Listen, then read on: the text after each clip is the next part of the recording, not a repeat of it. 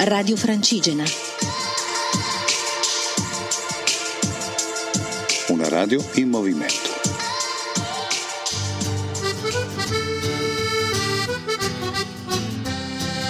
Cammina Foreste Lombardia 2017 in collaborazione con ERSAF, ente regionale per i servizi all'agricoltura e alle foreste.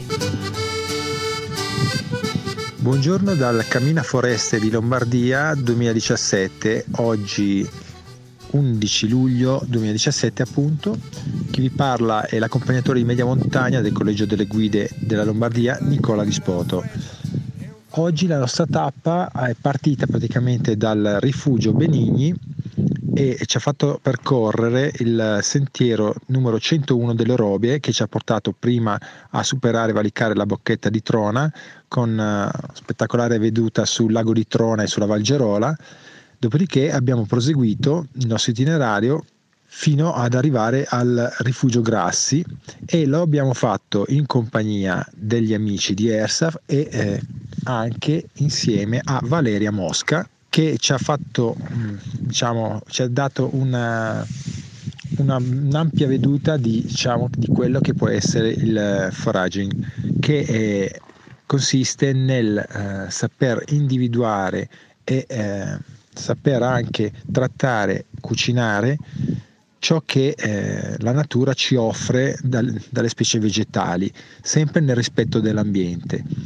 Purtroppo eh, a un certo punto Valeria ci ha dovuto lasciare per dover scendere, quindi abbiamo proseguito diciamo, de, col resto del gruppo in direzione del rifugio Grassi che abbiamo raggiunto comunque dopo breve tempo, infatti oggi è una tappa decisamente più breve del solito e quindi a questo punto la tappa di oggi dovrebbe essere conclusa. A questo proposito voglio salutare tutti gli amici del Cammina Foreste quindi salutare eh, ERSAF, i rappresentanti di ERSAF che hanno partecipato, tutti coloro che hanno partecipato anche delle varie sezioni CAI, delle associazioni che hanno partecipato alle tappe cui, eh, fatto, di cui ho fatto la conduzione. E auguro anche eh, a un saluto chiaramente anche chi mi ha preceduto e un augurio di un buon cammino anche a chi eh, prenderà il testimone dopo di me e a tutti i camminatori che eh, mi diciamo proseguiranno il cammino fino a Costa del Palio. Per me è tutto e io Nicola Dispoto, sono sempre Nicola Dispoto, vi saluto e continuate a seguire il Cammina Foreste. A tutti un arrivederci. Cammina Foreste, siamo nella tappa tra il rifugio Benigni e il rifugio Grassi. Stiamo per abbandonare le orobie bergamasche e scendere poi sul versante lecchese. In questa tappa ci accompagnano Valeria Mosca e Vanessa Gualtieri di eh, Wooding Lab.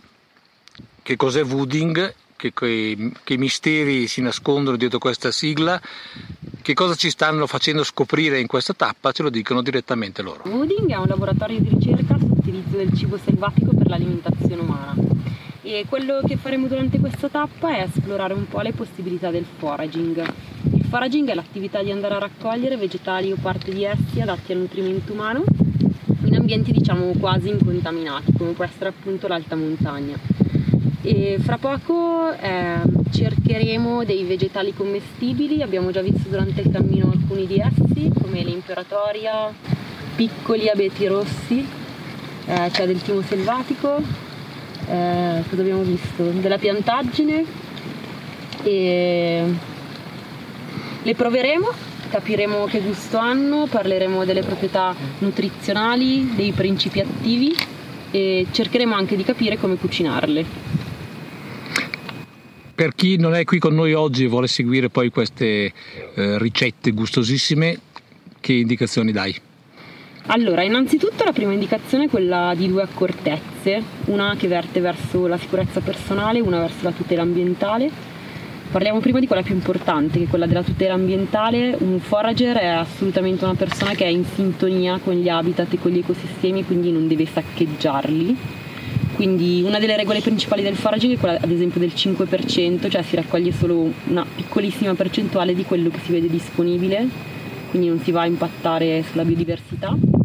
E poi inoltre si vanno a selezionare sicuramente piante che sono più invasive rispetto ad altre sempre appunto per preservare la nostra biodiversità. Altra accortezza è quella sicuramente di raccogliere solo quello che sappiamo esattamente riconoscere. Eh, noi facciamo sempre l'esempio dei sosia tossici. Ogni pianta buona generalmente ha un sosia cattivo, il sosia cattivo può essere tossico o mortale. Qua intorno a noi abbiamo ad esempio ehm, il veratro, che è un sosia tossico della genziana. Sono facilmente riconoscibili in realtà perché la genziana ha le foglie opposte mentre il veratro ha le, foglie alternate. Quindi bisogna assolutamente prima eh, studiare un po' la botanica, gli habitat, saperli riconoscere e prestare davvero tantissima attenzione perché è davvero facile intossicarsi. E un tuo sito per rubare qualche ricetta o qualche consiglio? Allora, abbiamo un sito in realtà molto bello che ha moltissimo materiale ed è wood come legno-in-mezzo-ing.org.